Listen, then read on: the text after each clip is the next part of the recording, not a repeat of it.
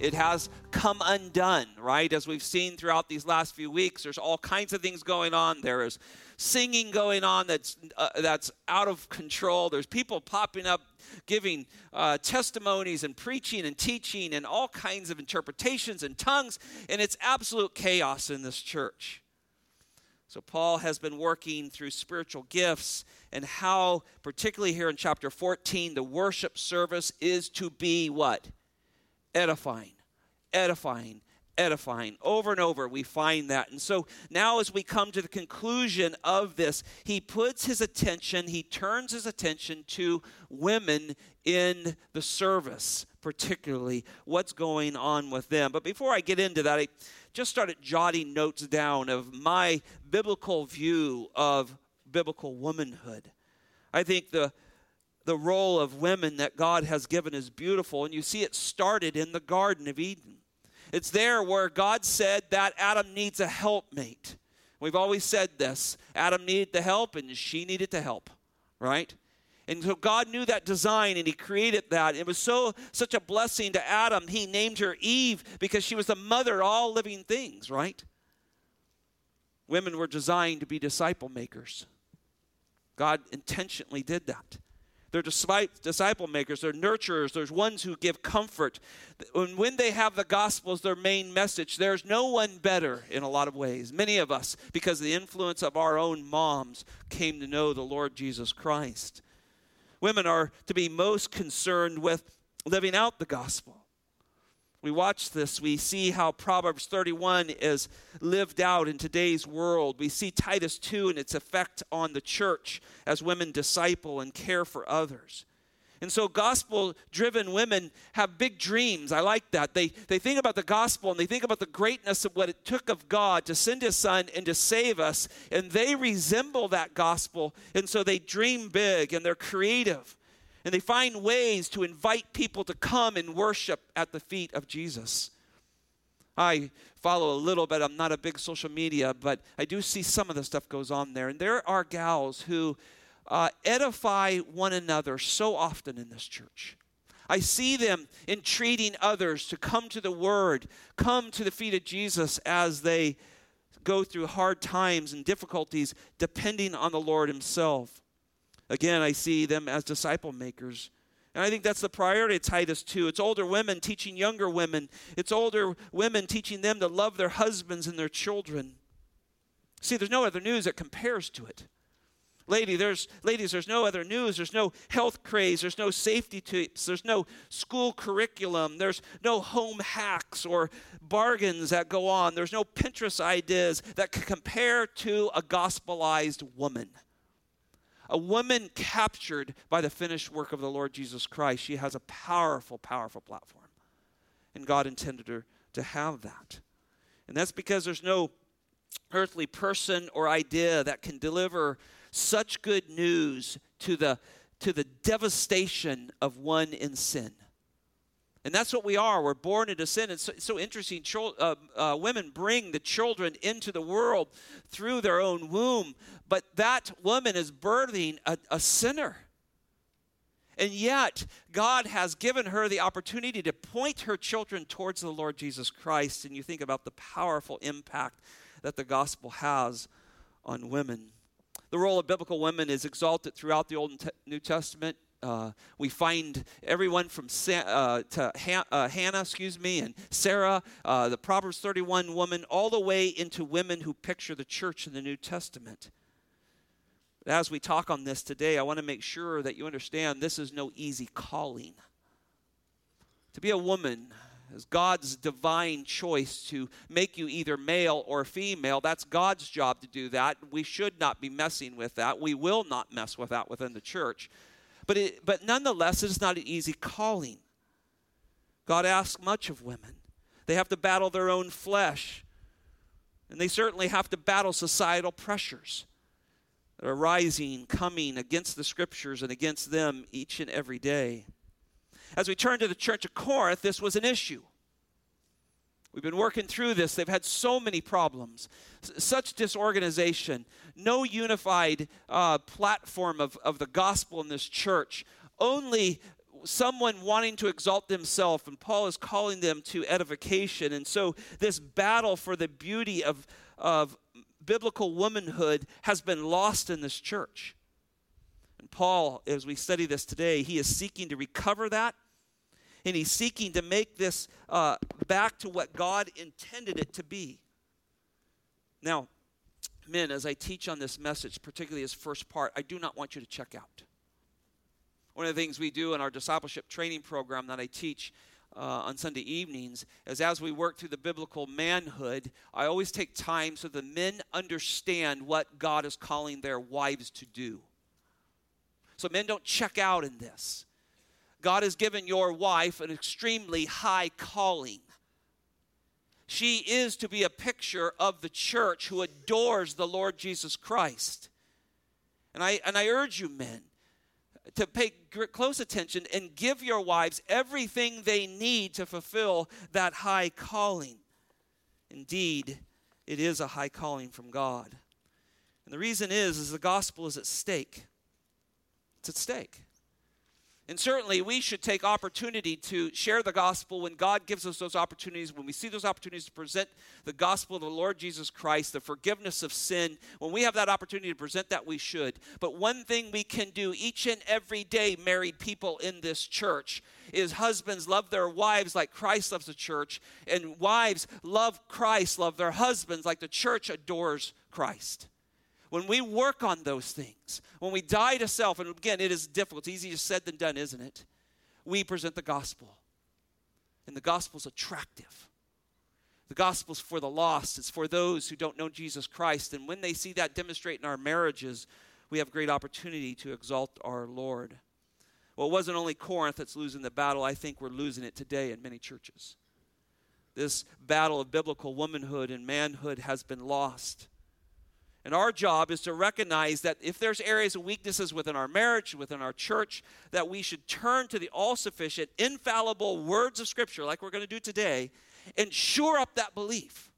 Remind ourselves of what the Bible says, and so that we're men and women who are fulfilling this great high calling for the glory of God and certainly for the good of our homes, our children, and for the sake of the gospel. Well, let's look at a few points today as we work our way through this, and then we're going to turn to the table and finish this uh, chapter out with going to remember what Christ did on the cross.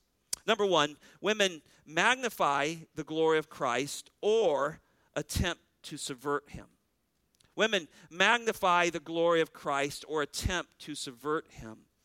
Well, Paul now turns his attention to the women in the Corinth church. This is been a series throughout uh, what he's done. I mean, we see it in chapter 7. He, he really brings out the problem of some of the women that were there. Chapter 11, he starts that out, reminding what the headship of, of Christ was and the headship of the husband and so forth. And so that we see there was contentious women in this church. And so, in several times in these previous chapters, Paul has singled them out. And here now, in the public worship, there's a problem going on women overstepped their bounds, overstepped what God intended them to be doing within this public worship service. And Paul's here to clarify and help us understand their role. Now, you'll notice that I had Pastor Jason read from the beginning of 33 uh, as he started. Look with me at chapter 14, verse 33 he started, as in all of the churches of the saints. I don't know, your Bible may have a period, there may have a comma. The Greek's pretty clear. There's a period behind this great statement that we finished with last week. For God is not a God of confusion, but of peace. And it seems to really end there. And again, remember, we later in the third century, we put in punctuation and we put in chapter and verse to help us find our way around that. It was just one letter. But many believe that the context stops there and begins with women in the middle of verse 33 here. And so the verse reads this way as we read this little section 33b through 36. As in all of the churches of the saints, the women are to keep silent in the churches, for they are not permitted to speak, but are to subject themselves just as the law also says. If they desire to learn anything, let them ask their husbands at home for it is improper for a woman to speak in church. Was it from you that the word of God first went forth? Or has it come to you only? Well, obviously, women were seeking that spiritual superiority that so many in this early church were doing. Women had got caught up in that as well. They were speaking, they were singing, they were prophesying, they were interpreting, they were using tongues, probably in the true way for languages, and probably in the false way as well. This was part of this mass chaos that was going on in the worship service of first in, First Corinthians. And they were failing to submit to their husbands. And we saw that as a problem in chapter 7. Marriages were coming apart because of the failure of the role of women and men. And it was greatly hurting this edification of the church. So Paul now, he addresses this. He wants to address this to get them back to an edifying order. That's been his theme all through chapter 14. But nonetheless, these are biblical principles that God established from the garden on. We're going to look at that. When he uses the word law here, he's going back to the garden. And when they're not heeded, when, when these things are not heeded, great confusion happens. And it's very easy to see what's happening in today's progressive church, where these things are not heeded and there's tremendous confusion and chaos going on. And that reminds us of verse 33 God is not a God of confusion, He's a God of peace. And that's not only in the church, but also everywhere, right? There's, there's so much wild things going on in our world, so much social issues that are just dominating every headline. And yet, as Christians, we look at the Bible and we say, well, this is what the Bible teaches. And so we live this out and we find peace.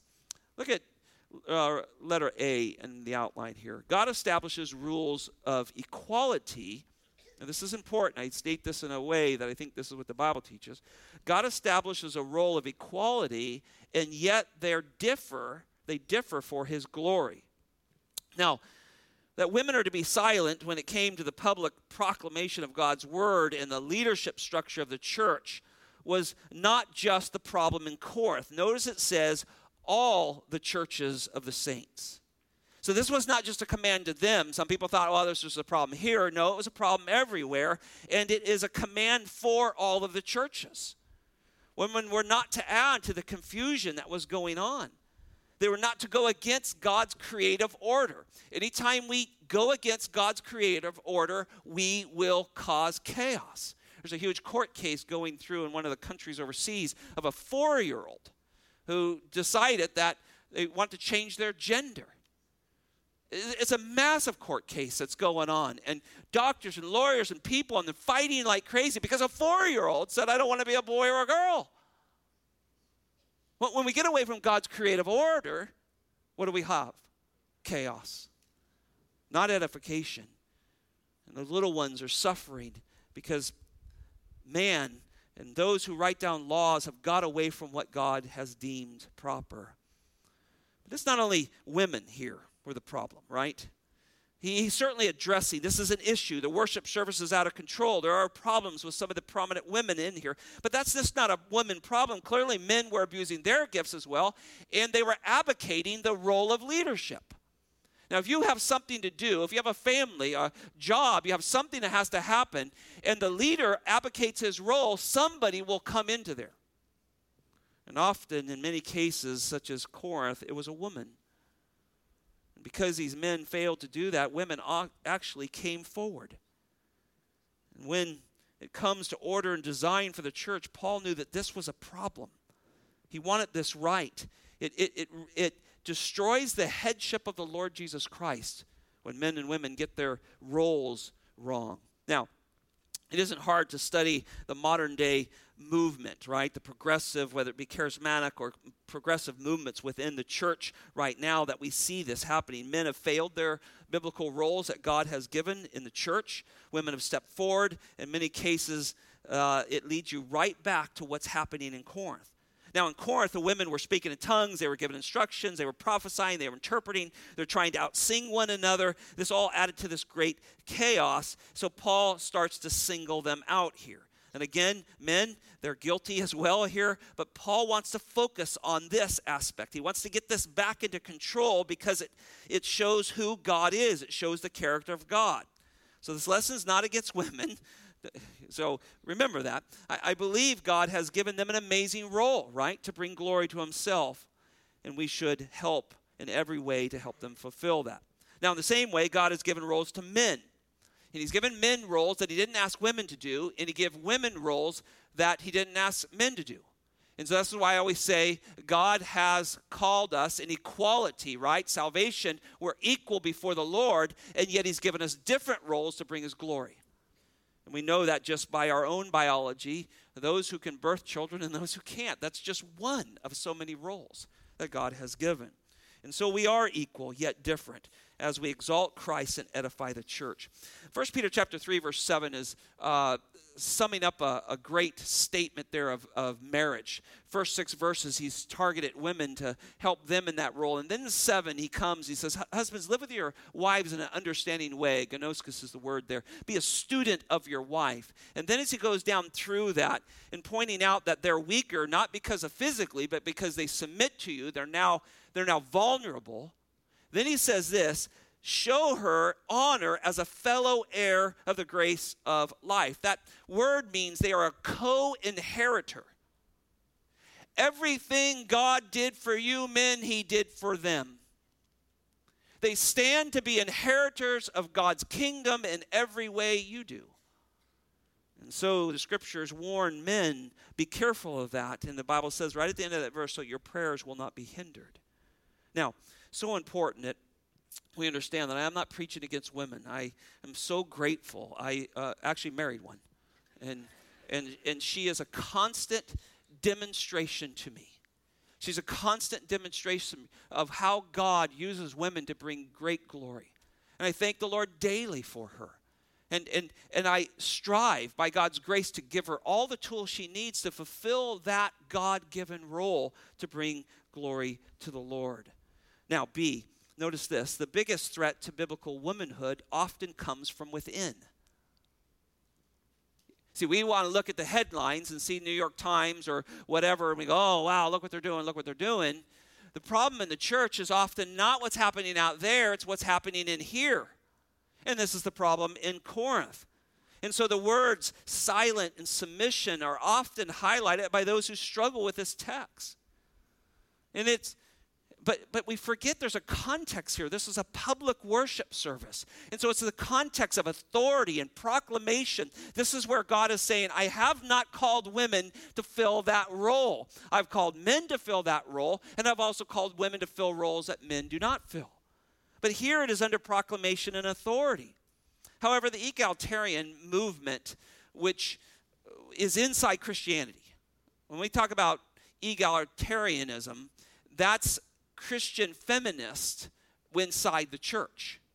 And they attack this passage. This is a, this is a passage they, they just have the hardest time with, and I'll explain some of the reasons why.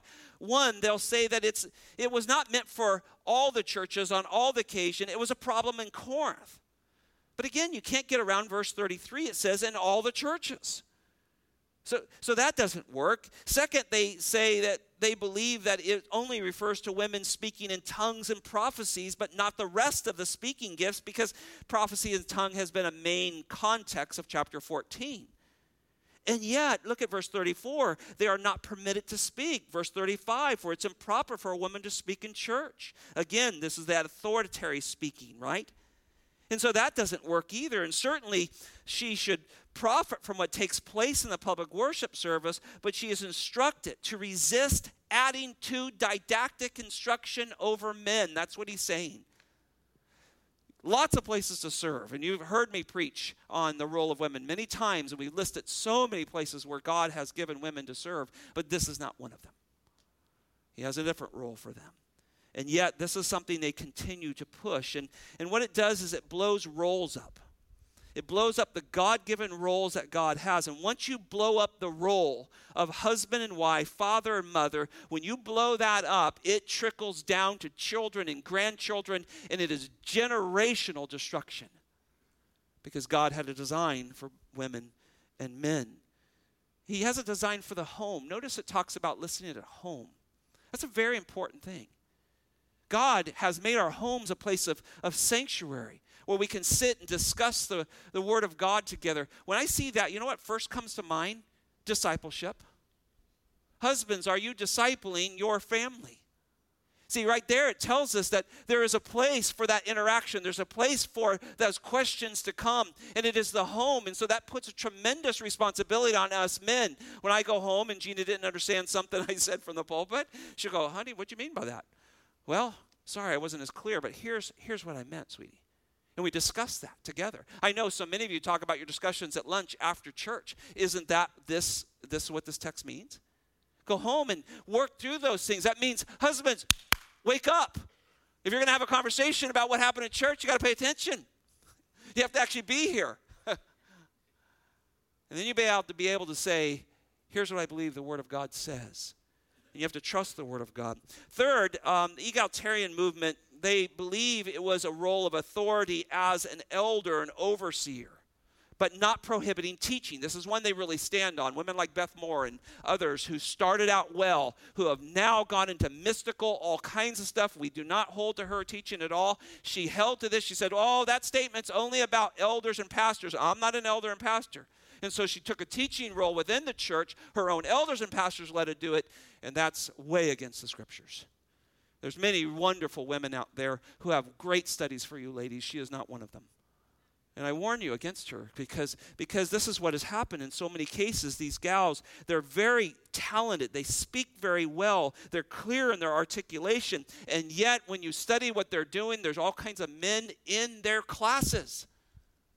And yet, God's clear not to have that authority. And so they use that. They say, well, this is about elders and overseers, um, not, not prohibiting us from teaching. Fourth, they'll say this they believe that women should not publicly criticize the teaching within the worship service. Well, nobody should do that. I'm going to have a little bit of a problem if you stand up in the middle and start criticizing me. I mean, we're going to have to figure that out. You know, and you see some guy with a ear thing's going to come take you away. And we'll talk later. But that's not what this is. There's nothing in this, right? There's nothing in the text that says that. You can't get around this clear instruction. Silence is silence when it comes to speaking and preaching. And these are just some of their arguments. And certainly, women do pray in churches. Well, prayer services where we pray together. Women counsel other women. Older women to teach younger women. There's many women in this church who are excellent Bible teachers. They're outstanding Bible teachers. And they lead others to teach Bible and, and to care for them. They're outstanding disciplers. Women greatly enhance fellowship. So funny. We have DTP and um, the guys will be there, and some guy will bring a sack of food, put it on there, kind of just spread it out. I'll walk by the gals, and they got flowers and balloons, and there's paper streamers, and, and they're, they're all crying and having a great time. Like, wow, I, I think I want to be in there. We're eating chicken wings with no napkins because we're guys. Women bring so much to the table, to the church, to so many things. We're so glad. A lot of times when we're working on redoing something, we bring in gals. What do you think? Because we were just thinking about just painting it white. God blesses us with a beautiful role that enhances all kinds of ministries. And so there's wide open ministries for women in the church. But God established an order that goes all the way back to the garden. Look at verse 34. See the word law there. He's referring back to the Pentateuch, the first five books of the Bible. Law here, particularly in this case, goes back to Genesis 3:16, where God says he will rule over you. In the fall, she was brought underneath that. She was actually brought underneath it before the fall as a helpmate, one who came alongside. But now there's going to be a problem. Sin has now added difficulty to that. And so he brings them back all the way to the garden. And so when we think about the law of God, it reflects his character. He, Paul is saying this reflects the character of God. A woman, when she submits and when she does not usurp the authority in the church service that God gave to men, she highlights the character of God. That's what Paul's saying here. You see why this is weighty. You see why this is beautiful. And so when Paul uses the law in this sense, he's not referring so much to the Old Testament covenant, because that that got completed, right? He's referring to the unchanging infallibility of a decree of God. This is God's decree from the beginning. And so, this reference to the law is not subject to change or fulfillment by Christ's earthly ministry like the Old Covenant was. And Christ himself refers back to this same thing when he's teaching on marriage. The apostles refer back, refer back. We're going to see this in a moment. They go right back to the garden when they talk about roles. And this is the law that he refers to. And so here we know that Paul wants that both men and women are to function as God intended. And when men and women function as God intended, there is great edification to the church. And when they don't, they cause confusion, chaos, and unbelievers walk in. And verse 23 says, they like, are these people crazy? And that's what happens so often. If you've been in some of those services, if you've been to some churches where this happens, you go, uh, yeah, exit stage right. This is crazy. Today, all this is dismissed, right? Because they say that, well, that was true underneath the fall, but now that we're saved, none of that means anything. That's what they say. So Paul's wrong here that he's referring back to the law, and, and, and they just dismiss that. Or they say that the Corinth church had its own problem, was a cultural problem, has nothing to do with us today. One of the great influencers of um, American egalitarianism that arose was a woman named Rosemary Radford Ruether. She passed away this last year, but she had just a significant impact on women pursuing the roles that only God intended for men. Interesting enough, she was titled American Feminist Scholar. Um, she lined herself up as a Roman Catholic, but, but most people didn't know that. And she was recognized as a theologian there. Mo- the modern day Christian church has embraced her teachings greatly, and it has brought so much confusion to the church, and a lot of it can be tracked back to her. She certainly is not the only egalitarian um, who strives to bring change to the biblical roles, but she had tremendous influence in it. She was called the pioneer of feminine theology, and I want to read a quote to you, and I think this helps you understand where this direction has gone. This is her quoting. She says this Feminine theology cannot be done from the existing base of the Christian Bible. Let me read that again. Feminine theology cannot be done from the existing base of the Christian Bible, end quote. In other words, here's what she's saying, now my words, it's impossible for the egalitarian movement to advance with the clear instruction found in God's Word. You're going to have to get around it some way. And that means that the text with its authority has to be removed or reinterpreted because we can't get done what we want done. And so much of the egalitarian work has focused in these two areas the reinterpretation of Scripture or finding non biblical instruction to support their views. Because they can't do it in the scriptures. And so Paul is, is after the Corinthians church. This is not God's order. And he takes them all the way back to the first times we hear God speak Genesis chapter 3. He will rule over you. C, there's an overwhelming unanimous support both in the scriptures and in the churches. Now, notice in verse 33b, it says, as in all the churches of the saints. So, as the church progressed, this instruction did not change.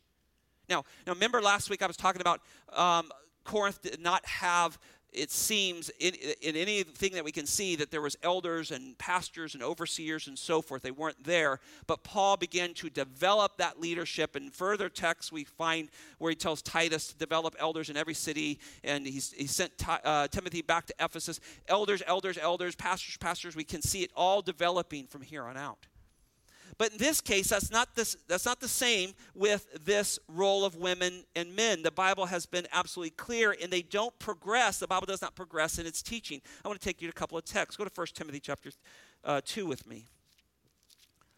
This is a very important text. And this is written much later. Timothy has been sent to Ephesus. There's a lot of problems in Ephesus. They're messing around with the gospel, chapter 1. Chapter 2, men and women particularly the role of women were getting out of hand again. Women were going to the front when they shouldn't be. And so he has to address these issues. Chapter 3, they were, their eldership was in a mess, and so they had to go back and redefine what the eldership was and so forth. And so Timothy's back here, and so he takes on a very important instruction. Verse 9, 2 Timothy, 1 Timothy chapter 2, verse 9. Verse 8, you kind of pick up the context. I want men in every place to lift up holy hands without wrath and dissension did you catch that word? Dissension. Then he says in verse 9, 1 Timothy chapter 2 verse 9, likewise.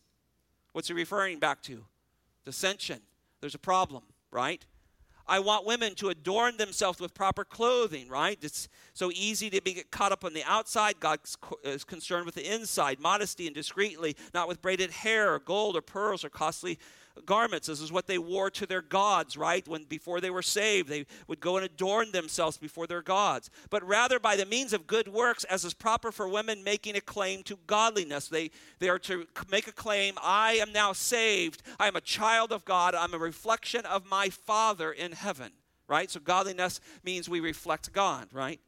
And then verse 11, again, this is a passage that egalitarianism just can't stand. They, they have to get it out because it, it just doesn't fit with their theology. A woman must quietly receive instruction with entire submissiveness.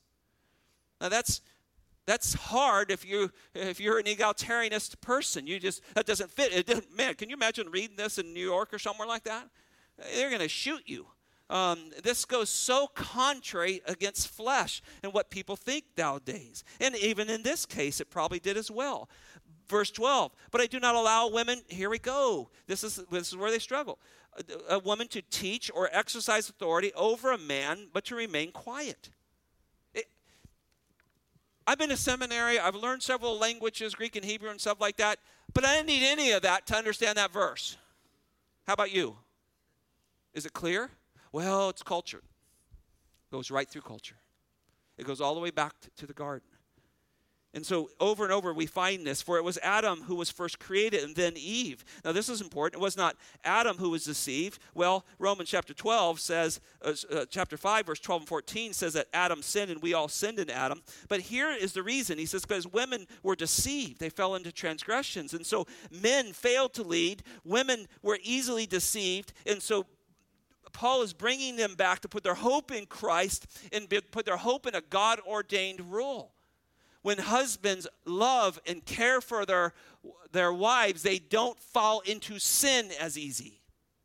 When wives submit to their husbands, they, they, they do not fall into deception as easy. And so he's bringing them back to these core values. And then look at verse 15. What a glorious text this is. But women will be preserved through the bearing of children if they continue in faith and love and sanctity without restraint, uh, with, with self restraint. Now, he go, well, what does that mean? Are women saved because they have give birth? Or what happens to a woman who can't have children or never marries? Well, that's, that's, that's not what that means, right? When we start to look at this, we, we begin to understand he's making a comment of a large theological truth. God was going to bring the Redeemer through women. See, this is why Galatians says that Jesus came born under the law, born of a woman. God gave women in that fall he promised that there would be a, child that was going to come through that woman's womb, that one who would come and crush the head of the serpent, redeem fallen man. He was only given that to women, he was not given that to men. And so, line after line after line, woman after woman, all the way down, produced the children. And in that was the seed of Christ, and eventually came to Mary. And women carried that. And God has given this, this beautiful role where they live out their faith in their biblical womanhood. And so they grow in their faith and their love and their sanctity as they do this in a restrained life. And that word's very important self restraint. God has a role. And, and, men, we have it too. We need to be careful. We have a role. We should not uh, uh, subvert that role either but often it's abdicated. Go to another passage, Colossians chapter uh, 3. There, this, what I'm trying to prove to you is this, uh, this continually got taught throughout uh, the churches. This was not just one off here in Colossians. Uh, excuse me, in 1 Corinthians 14, it's constantly taught throughout the scriptures. Colossians chapter 3, verse 17. Whatever you do in word or do, deed, do all in the name of our Lord Jesus Christ, giving thanks to him, to God the Father. So, whatever you do, what do you do? It's a good question, right? Well, now he says, let's look at what you do, right? He starts with wives. Wives, be subject to your own husbands as is fitting to the Lord. Wives, that's what you do you submit to your husband as an act of worship to the Lord. That's what he's called women to do. So, whatever you do, wives, that's yours. Now, whatever you do, well, next one's what? Husbands. Husbands, love your wives and do not embitter against them. If you don't lead, you're going to embitter your wife. I promise you, men. That's why you have to be discipled. You keep, keep growing because you'll embitter them. They'll, they'll be frustrated. They'll, they'll see the need to pass on that glorious gospel to the home and to be talking about those things, and you won't do it, and they'll be frustrated with you. And then what will happen is they'll push forward often in times, in maybe places they shouldn't. I praise God that many moms, like my own mom, when we were with her, constantly taught us the gospel. Praise the Lord for that. But husbands, you have a role. So whatever you do, wives, husband, children, you're not left out of this. Be obedient to your children. In, uh, excuse me. Be obedient to your parents in all things. Maybe kids, you might want to circle that little word "all." It's an important word, isn't it? Why? Because this is pleasing to the Lord.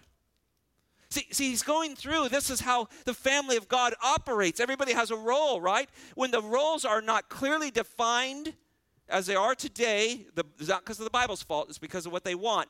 When they're not clearly defined, the family becomes dysfunctional. And let me tell you this Corinth was a dysfunctional church in every way. And it started with the men, they failed to lead and they got caught up in self exaltation. The women followed them into that, and they desired to have self exaltation. And nobody was edifying anyone. And guess what happened probably to the children? Had poor examples put in front of them over and over. And so Paul's pushing us here, and he goes down through fathers and slaves or employees. And then he says it again in verse 23 whatever you do, do your work heartily as to the Lord, for the Lord rather than men. So, ladies, submit to your husband as an act of worship to the Lord. Husbands, lead your wives with loving care like Christ and he'll be greatly glorified in those things. Look at Ephesians chapter 5.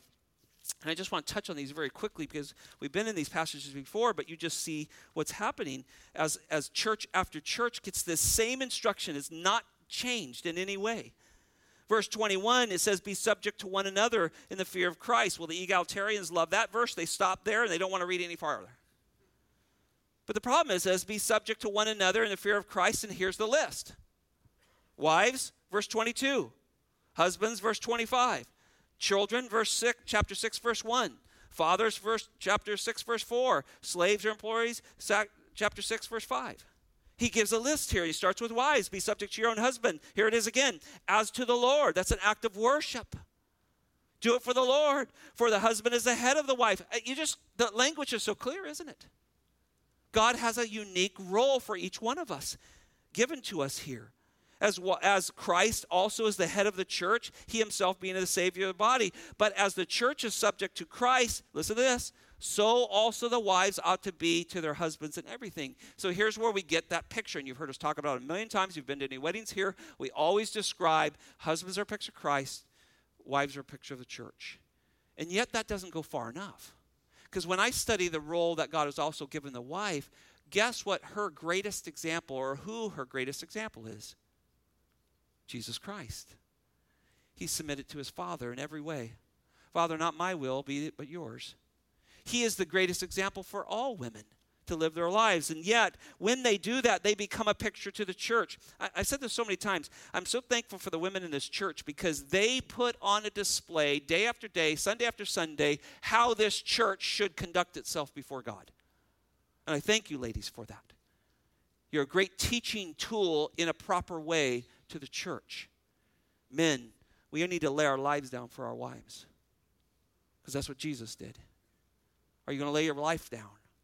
Are you going to take up your own desires, your own wills? Lay your life down for her. She's worth it. Let your children watch you lay your wife your life down for your wife. Let them see them you do that time and time again. And guess what they're going to start to see? That's what Jesus did. And the gospel is going to come out more clear, more understandable to your children when we fulfill these roles.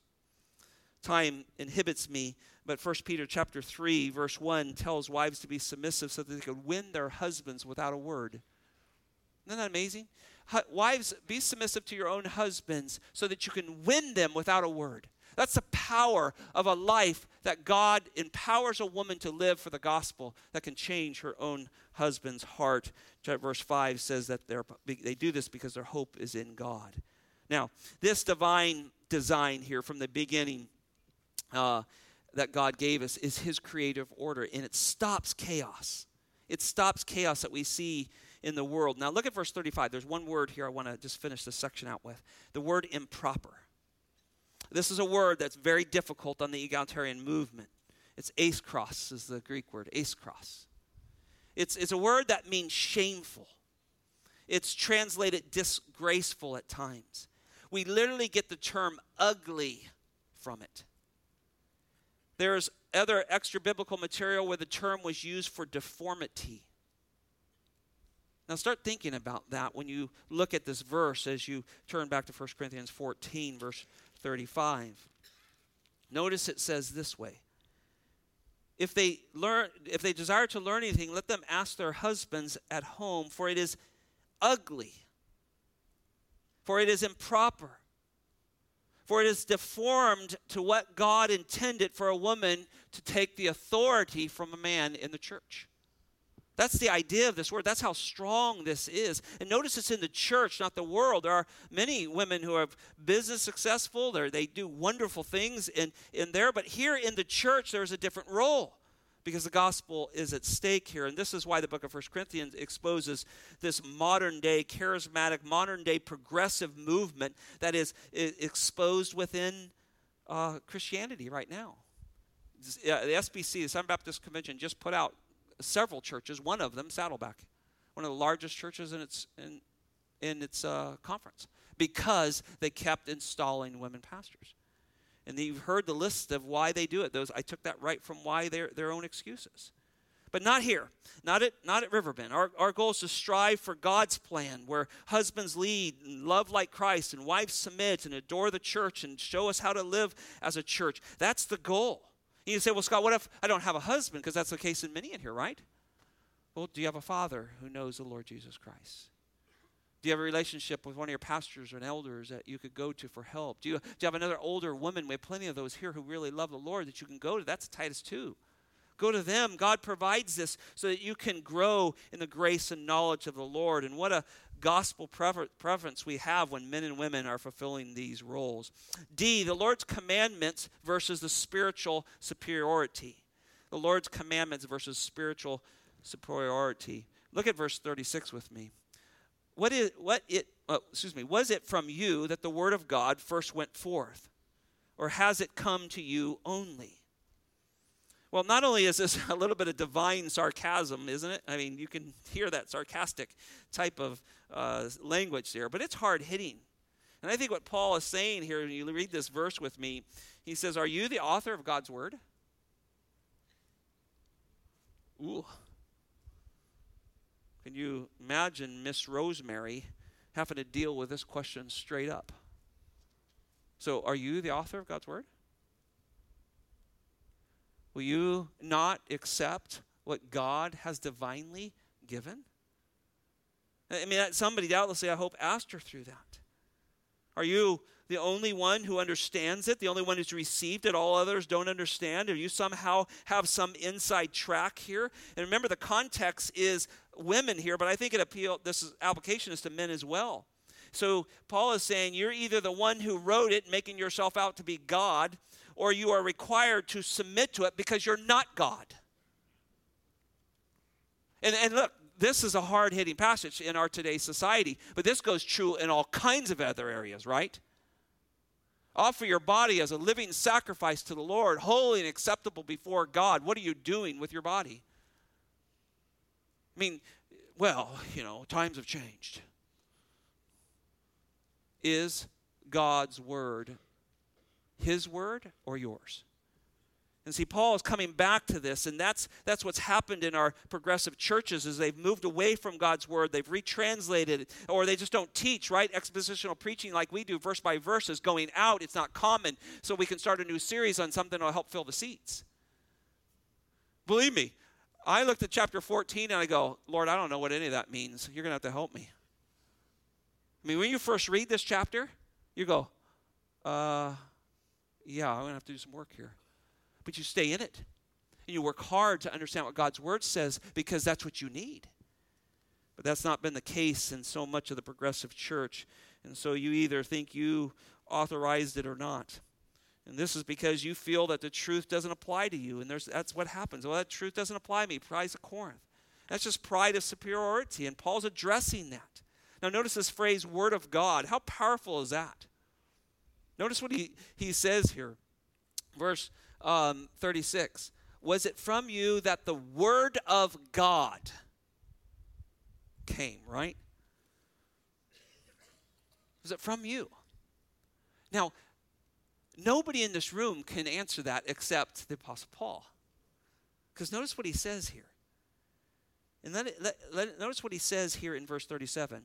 If anyone thinks he is a prophet or spiritual, let him recognize that the things which I wrote to you are the Lord's commands. And that brings us into this, this second point the recognition of divine authority. If anyone thinks that he's a prophet or spiritual, so, so they knew they had gifts, right? They could recognize what was edifying and what was not. They could recognize what, the Lord's commands were and what wasn't. They could see that if a prophet stood up and said something that wasn't of God, they could recognize that because they knew truth. And then they could recognize when someone did say something that they had a revelation from God because the scriptures weren't completed, or they were quoting something from the Old Testament that spoke of the glory of God to come. They could recognize that as being truth. And Paul knew it. But he, go, but he goes on here to say, let him recognize that the things which I write, now this is a bold statement. This is inspiration, isn't it? The things that I write to you are the Lord's commands. So Paul knew inspiration, and he wasn't deceived by those who sought this spiritual superiority. He knew what was of God and what wasn't. And he recognized the difference. He knew what was inspired. He knew what was infallible. He knew what was inerrant because it didn't go against what God had already said. So I see Paul as this uncompromising, dogmatic pursuer of the things that belong to God, that the things that God said, the commands that God give, gave, he wrote them down. And what he's saying in verse 37 is says, Look, you have to recognize that what God has given me is from God. It's quite a statement. It's and, and quite humbling when, for Paul to do that. And, and Paul was divinely appointed as apostle. And he was absolutely certain that the things he wrote came from God, and he was the mouthpiece of God. 1 Corinthians chapter 11, verse 23 says, For I received from the Lord that which I also deliver to you. That's what he does. God gave me this, I'm giving it to you. And so he's challenging, particularly these women in this case, do you have the word of God? Did the word of God come from you? Maybe so, but are you sure? Paul knew that God was speaking through him. A passage that's astounding when it comes to inspiration is 2 Peter chapter 3, 15 and 16. For the sake of time, just listen to this. This is Peter right at the end of his life writing this. In regard the patience of our Lord as salvation, just also as our beloved brother Paul, is referring probably to this text here, or many of his other texts, according to the wisdom given him, right, by who? That'd be God. He wrote to you, verse 16, as also in all his letters, speaking in them these things, in which some are hard to understand, which the untaught, the unstable distort, so that they also, uh, excuse me, so as they do also the rest of the scriptures for their own destruction. So what Peter says is look, regard the things that Paul wrote as from God, even the hard things. Even, even the things that don't fit in society, regard them as coming from God. Peter did that right before he died. And so when we look at verse 37, we see this is pure divine inspiration. Look at verse 38 with me.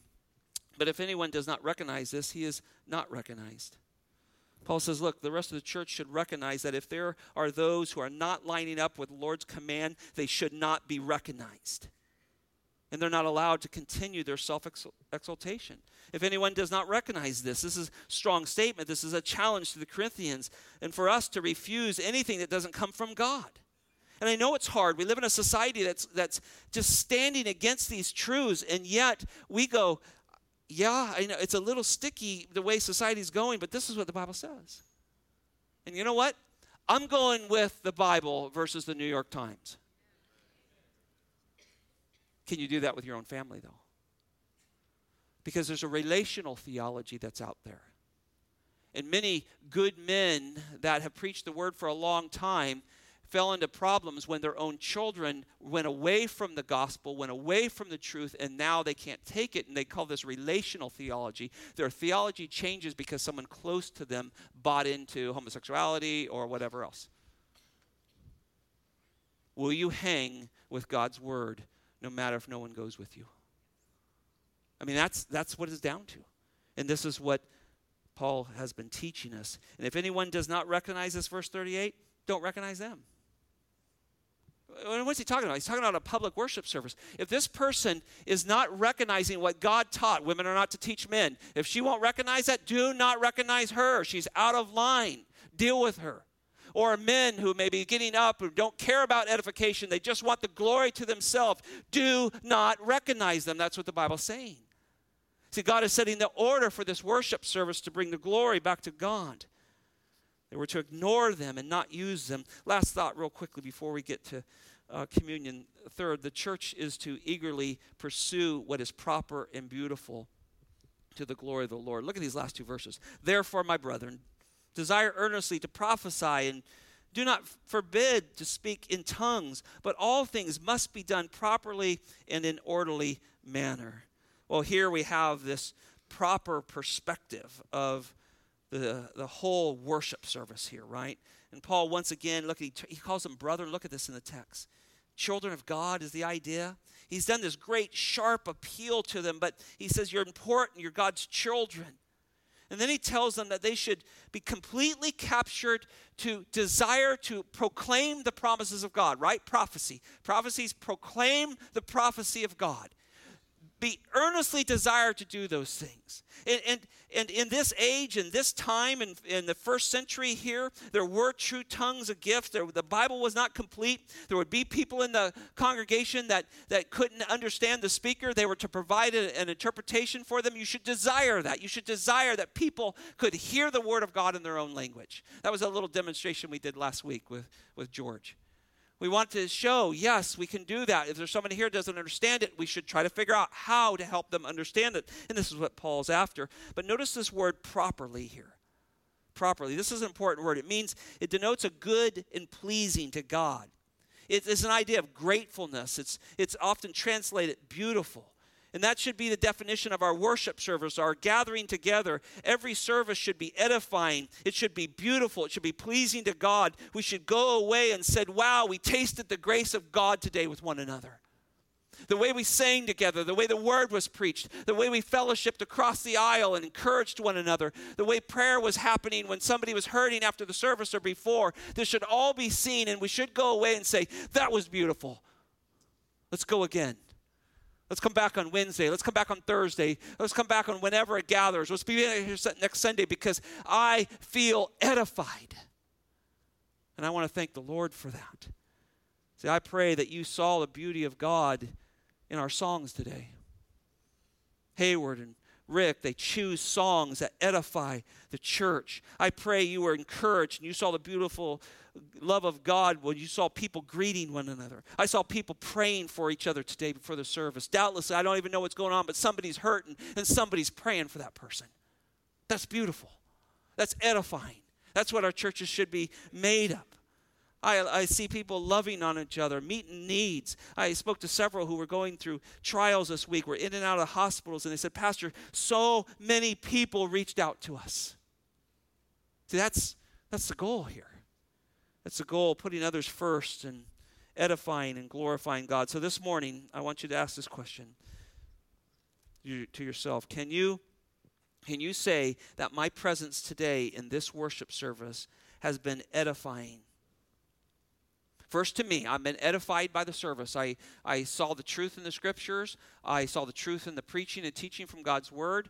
Um, I've been edified by someone. Can you say that? I, I hope. I hope the way we've lined this service up that's been edifying to you. But then there's another question Have you been edifying? Have what's come out of your mouth, the way you greeted those around you, the way you sang with joy, the attentiveness to the preaching, the prayers that were given, the pursuit of love for one another, was it profitable and was it edifying to those around you? Do you think that you edified anybody in this building? See, that's the whole context of this last chapter of this section 12 through 14. Are you edifying? See, today's American church is what have you done for me lately? So you got to have a killer kids program. You got to have killer music. You got to have a guy with tight, skinny jeans on and a glass pulpit or no pulpit at all and a stool. I mean, and that's fine. I don't have a problem with all those things, but but you got to sell it. You got to sell it. I am not here to sell you anything. I'm here to edify you through my limited role in your life, to edify you with God's word. Are you edifying anyone? See, that's what the scripture wants. Are you edifying anyone? You know, you may be going through a hard time here today, and you go, Pastor, I don't feel like I can even barely edify myself right now. My heart's broken. I'm going through hard things. I, I understand that. But is God taking you through that so that you can trust Him and survive that and edify someone else? See, there's a sanctifying process in everything we go through. Some people are going through some really hard things. Uh, you're being sanctified. Is that just so you can survive? Or is it so you can thrive for others? So, so we start to look at things a little different. And, and our prayers start to be different. God, you've allowed this cancer into my life. You've allowed this into my life or some sort of problem. But Lord, I, I, want, I want to thrive with you. I don't know if you're going to take my life or give my, give my life back to me. I don't know what you're going to do. But Lord, can I love you more and can I be edifying with what you're taking me through? It's just a whole different way of coming at something. And Lord, what's my role? What's my role? Male, female, children? What's a role? Am I edifying in that role? Father, we thank you for this passage of Scripture. It is not an easy text, Lord. It's, it's, a, it's a massive rebuke of a church that had lost its way. There was no edification going on. There was no exaltation of Christ and what he had done for them. It was all self and promoting oneself. And so you sent Paul and you poured from his mouth and particularly his pen the very words of God, the Lord's commandment through this man. And he pinned down these words. And not only here, but we, as we saw the other apostles pin down similar truths submission and leadership and roles, all given for the edification of the church and for the glory of Christ. And so, Lord, I pray as we close out the service and we take communion together and remember our, our Lord, Lord, that we would be challenged, that we would be edifying. Lord, help us. I speak to us men in this room. May we be edifying husbands and fathers. Lord, help us in that. I pray here for the women. May they be edifying mothers and wives. That all that they do would be edifying and we would seek. And when we fail, Lord, we would be quick to acknowledge that, Lord, and we'd be edifying. Lord, I pray for our singles that are here, ones you've not yet shown if they're going to be married or not. Lord, they play a beautiful role. They are unhindered by these relationships. And so, Lord, help them to be edifying in their freedom that they have. I pray for our children, Lord, that they would obey their parents in all things and edify their mom and dad through their obedience to the Lord, that they would respond to the gospel and obey. Lord, moms and dad would help them to see the beauty of that. So, Lord, I pray that our church, all the way through it, in every role that we have here, that we would be edifiers. And maybe that's as simple as giving up our seat to someone. Maybe helping somebody with a door or seeing somebody that no one's speaking with, Lord. There's so many ways that we can edify. Lord, I pray you would challenge our church in these ways, Lord. Cause us to be loving, edifying, gracious, and humble. We pray this in Jesus' name. Amen.